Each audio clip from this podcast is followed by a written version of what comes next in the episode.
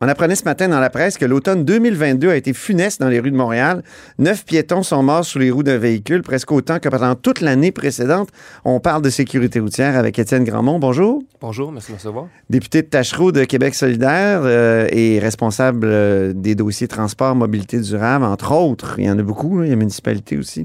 Euh, comment expliquer, M. Grandmont, ce dur moment actuel vécu par les piétons, selon vous? Ben, c'est multifactoriel. Hein? C'est, il y a beaucoup de- de- d'éléments qui concourent à ce qu'on ait des bilans qui sont qui sont pas nécessairement réjouissants pour les piétons. Euh, ce qu'on remarque, on peut dire là, quand même là, de- du côté des automobilistes, ça s'est amélioré.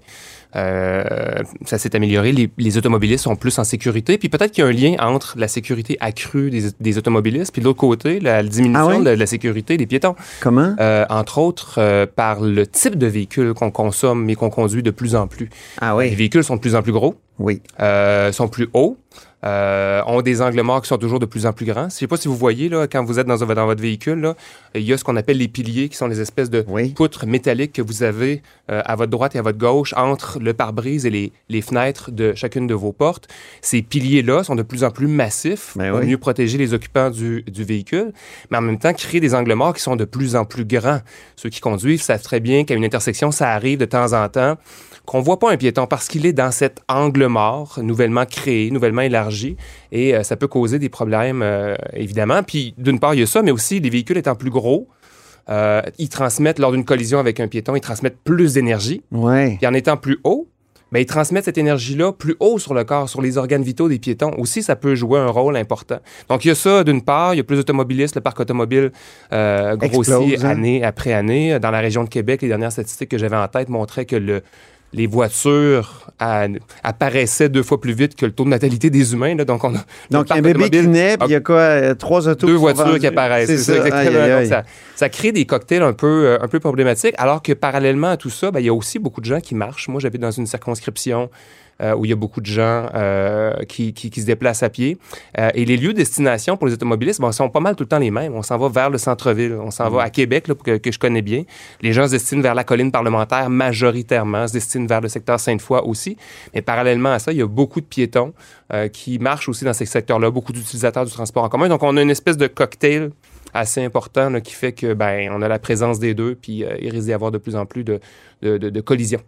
On entend beaucoup qu'il y a une guerre à l'auto. Hein? Certains disent euh, qu'il y a une guerre à l'auto parce qu'on essaie de limiter les facteurs que, que, vous, que vous appelez. Euh, Ouais.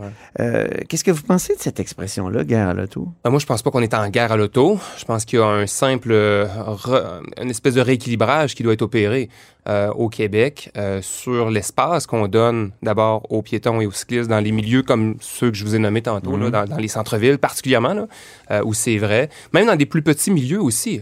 Je pense entre autres à la, à la petite municipalité de Saint-Flavien de Lobinière, où il y a une jeune fille, Anaïs Renault, qui est décédée. Oui. Et le coroner avait, avait dit dans son rapport qu'on devait installer un trottoir euh, sur la rue principale parce que des jeunes se rendent de chez eux jusqu'à l'école à pied. Et il n'y en avait pas. Il n'y en avait juste pas. Puis beaucoup- c'est- un problème qu'on rencontre dans pe- de petites municipalités parce que souvent, elles n'ont pas les moyens non seulement de se payer un trottoir, Souvenons-nous, là, à Saint-Flavien, par référendum, ils avaient refusé finalement le règlement d'emprunt oui. de 1,2 million de dollars, mais pour un- une municipalité qui a un budget d'opération d'à peu près 1 million et demi de dollars, euh, ben, ça représente un investissement énorme.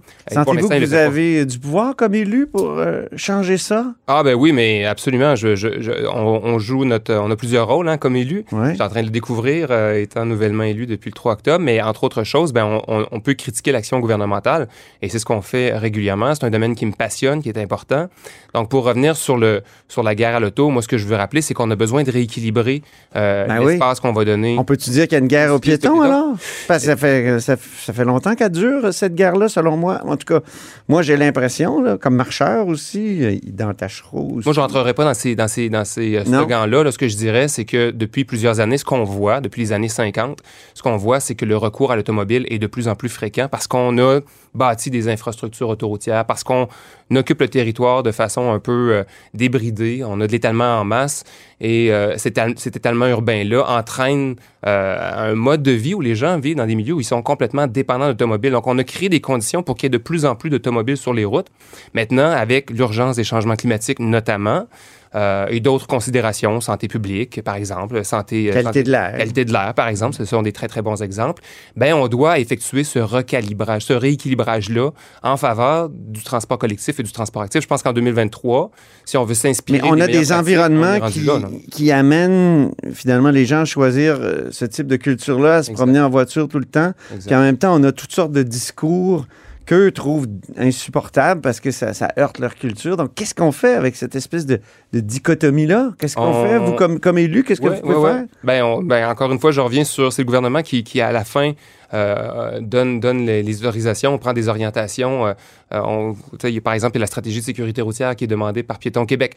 Bien évidemment, on va dans ce sens-là. Le gouvernement du Québec a un rôle à jouer pour avoir une stratégie de sécurité routière qui soit la plus élevée en termes de standards euh, au monde. Puis en ce sens-là, on pourrait s'inspirer, par exemple, de ce qui se passe en Suède, où ils ont adopté la vision zéro. Ça serait quoi la sécurité? La vision zéro? La vision zéro, avec cette vision-là, la Qu'est-ce qu'on mettrait dans cette stratégie-là? Zéro accident grave ou mortel sur les routes. Et je pense que le principe fondamental, là, c'est que dans la, dans la stratégie actuelle qu'on a au Québec, on part du principe que la responsabilité est sur les, les épaules des usagers de la route. C'est-à-dire mhm. qu'on s'attend à ce que toutes les personnes, peu importe le mode de transport qu'ils utilisent, aient un comportement irréprochable. On suit le code à la lettre. Alors que dans la vision zéro, un des principes fondamentaux, c'est qu'on remet la responsabilité de la sécurité routière oui, sur les usagers, les usagères, mais aussi sur les concepteurs de route, aussi sur les élus qui écrivent les lois, euh, aussi sur les services de police. Mais on, élargit le débat, on rend, on rend euh, imputable beaucoup plus de monde que seulement ceux qui sont sur la route parce que on part du principe que l'humain est faillible. On le voit avec euh, Dufresne Montmorency, on en a parlé ce matin. Ben c'est ça, j'allais vous amener là. Qu'est-ce que vous avez pensé de la réponse de Geneviève Guilbeault et ben, François Bonnardel qui ont dit Ah, photo-radar, c'est pas si dangereux que ça. Puis à part ça, si ils ont dit si on, bloque cette sortie-là, ben, les autos vont aller ailleurs, puis ça va être dangereux pour ailleurs. Ben, j'ai eu la chance de discuter avec Geneviève Guilbeault après. Euh, on l'a fait rencontrer les deux personnes qui ont été victimes d'un accident la semaine passée. Et elle rappelait combien euh, le photoradar avait permis de réduire la vitesse. Euh, je lui ai dit que dans les deux cas, celui de, septembre 2021, la famille qui avait, qui avait été décimée. Qui a été décimée. Exactement. et le cas. Quatre morts, je pense. Quatre morts, exactement. Deux enfants, leur mère et le grand-père. Et euh, dans le cas de la semaine passée, euh, dans les deux cas, c'était euh, la première fois, c'était alcool et conduite dangereuse.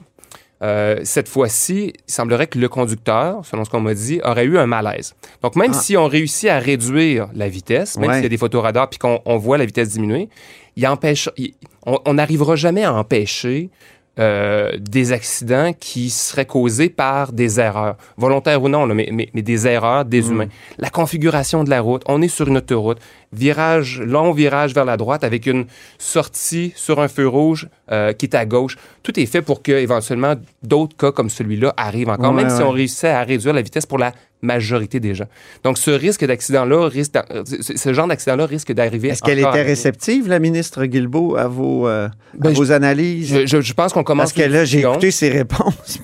Non, mais c'est ça. Moi je, moi, je lui ai dit ça tout à l'heure. là, pantoute, là. Je pense qu'on commence une discussion. Puis c'est ce que je veux faire. Vous parliez de mon rôle comme député de l'opposition. Ce que je veux faire, moi, c'est amener un peu ce, discours-là qui est basé sur la science, qui est basé sur les meilleures pratiques.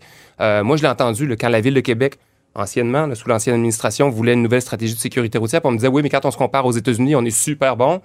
On a ça dans d'autres domaines aussi, changement climatique notamment.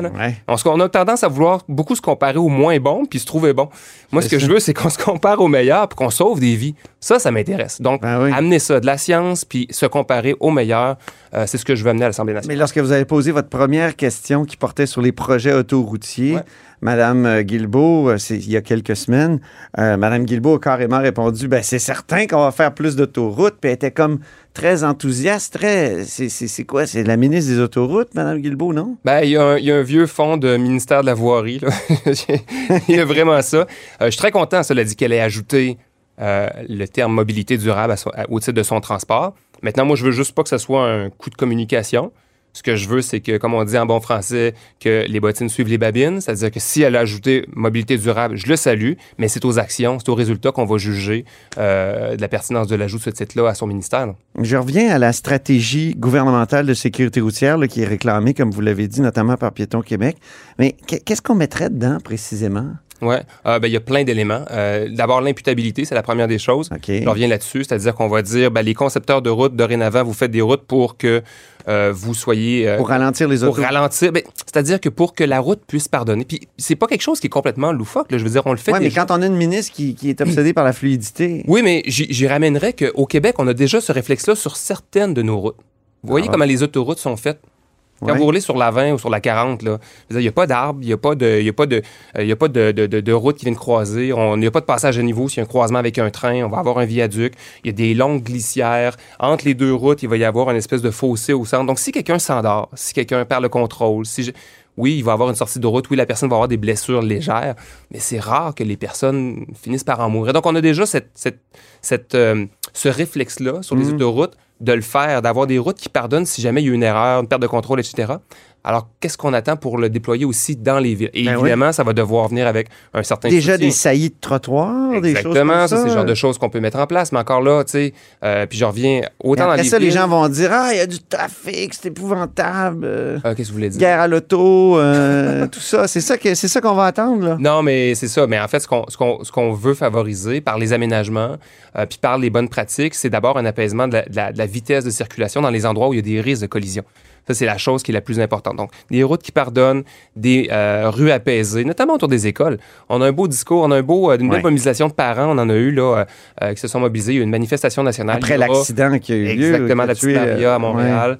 Je pense que les parents sont motivés encore. Ils vont recommencer des actions, des coups d'éclat comme celui-là parce que on- les parents se sentent encore stressés de laisser leurs parents aller à l'école. tout Moi-même, j'ai des enfants. Ouais. Euh, j'ai trois filles, puis à partir de 9 ans, je les laissais partir tout seul à l'école. D'une part, parce que je pense que c'est de leur donner de l'autonomie, hein, confiance en elles-mêmes, etc., etc. C'est bon pour leur qualité de vie, je veux dire, c'est des saines habitudes de vie, d'une part. Ouais. Mais aussi parce que si on est tout le temps en train de se dire, hey, je vais aller porter mon, auto, mon, mon enfant en auto à l'école parce qu'il y a bien trop d'auto autour de l'école. j'ai comme l'impression Ben, que tout le on monde est d'accord avec ce discours-là, mais Ouais. quand je vais autour des écoles, quand j'écoute les parents, ils sont tous en auto en train d'aller reconduire leurs Ça dépend enfants des écoles. partout. oui, je sais. Ça dépend des écoles. Bon, peut-être en ville, euh, comme moi et vous, là, mais je veux dire, en général, puis on regarde les statistiques, euh, euh, encore, il y a eu ce, ce rapport là, euh, en- au début de la semaine où je, je pense que c'est le devoir qui titrait que on, on était sur une brosse euh, Ah énergétique. en- en- et il y en a en des gros véhicules, vous l'avez dit, Ouais, ouais. puis il s'en, il s'en vend de plus en plus. On dirait- ça fait longtemps qu'on, qu'il me semble que ce discours-là Ouais. est tenu, mais ça, on dirait que ça percole pas. Ouais, ben d'une part, c'est pas tout. Je veux dire, il y a des milieux, par exemple, en milieu rural, je voyais passer des articles au mois de décembre, même au Saguenay-Lac-Saint-Jean, euh, il y, a des gens qui, qui, ont vraiment la frousse d'aller porter leurs enfants. On comprend en auto dans ce cas-là parce que c'est pas, pas du tout la même chose ou en autobus scolaire. Euh, mais il y a des voies, il y a des écoles qui se retrouvent devant une route à numéro du MTQ avec des voies de dépassement. Ben, on peut-tu juste faire un deux fois une voie en face de l'école pour comme Ouais. apaiser un peu les choses, baisser la vitesse à 70 pour dire quelque chose un peu comme à l'étape. À l'étape, on l'a fait, puis je pense que ça a aidé Ouais. quand même, ça a permis finalement de, de- de réduire la, la vitesse. Puis quand il y a des collisions, ben, ça se fait avec une vélocité beaucoup moins grande. Puis l'autre chose sur laquelle vous c'est- c'est la culture. C'est la culture automobile, c'est la culture du toujours plus gros. Puis ça, en ce sens-là, moi, j'appuie des demandes, par exemple, de euh, Équiterre qui a lancé une pétition puis un mouvement pour demander au fédéral, parce que malheureusement, c'est le fédéral qui décide de ces affaires-là euh, ici au Québec, mais demander au fédéral d'intervenir puis d'interdire la publicité pour les véhicules utilitaires sport, par exemple. On, on le fait pas pour les enfants déjà, la publicité euh, pendant le temps de Noël, on- pour les cadeaux, là, il y avait une, une Ah, limite. Il y a plein On y a- pourrait le faire y pour les autos. là. Les autos, dans les pubs, ils sont toujours en train de traverser des rivières, puis Exactement. ils nous montrent des, des- des côtes en, en ski. Ben déjà, on réglemente les comportements dangereux. Donc, il n'y a Ouais. plus de publicité où on voit des comportements dangereux. On ne peut pas l'inciter. Puis après ça, vous avez raison. On interdit la publicité sur un paquet de choses. Euh, la publicité, notamment aux enfants, est assez bien réglementée. La publicité sur le tabac, c'est complètement interdit depuis de, depuis de nombreuses années. Et ça n'a pas fait mourir. Euh, ça n'a pas fait mourir les médias qui, en, a- qui en avaient de la publicité pour euh, du tabac. Ça n'a pas fait mourir les nombreux festivals, festivals de jazz, humorier, je pense, dans le temps, tu sais, qui étaient financés aussi par l'industrie. On s'adapte tout le temps, mais ça se fait pour le mieux. Je veux dire, on a réussi à faire diminuer l'exposition des gens à, à la cigarette. C'est pas parfait. Puis évidemment, il y a d'autres. L'industrie est très, euh, très flexible, très agile. Maintenant, c'est le vapotage. hein. Mais on, on a réussi quand même à donner, quand même, couper l'herbe sous le pied un peu d'une industrie qui amenait plus de bienfaits que de. euh, qui amenait plus de nuisances que de bienfaits. Merci beaucoup, Étienne Grandmont. C'est le tout le temps qu'on avait. Malheureusement, j'aurais plein d'autres On questions, mais vous reviendrez. Donc, député de Tachereau de Québec solidaire euh, et euh, porte-parole en matière de transport, mobilité durable. Merci, plaisir. Et c'est ainsi que se termine La Haut sur la Colline en ce mercredi. Euh, merci beaucoup d'avoir été des nôtres. N'hésitez surtout pas à diffuser vos segments préférés sur vos réseaux. Ça, c'est la fonction partage. Et je vous dis à demain.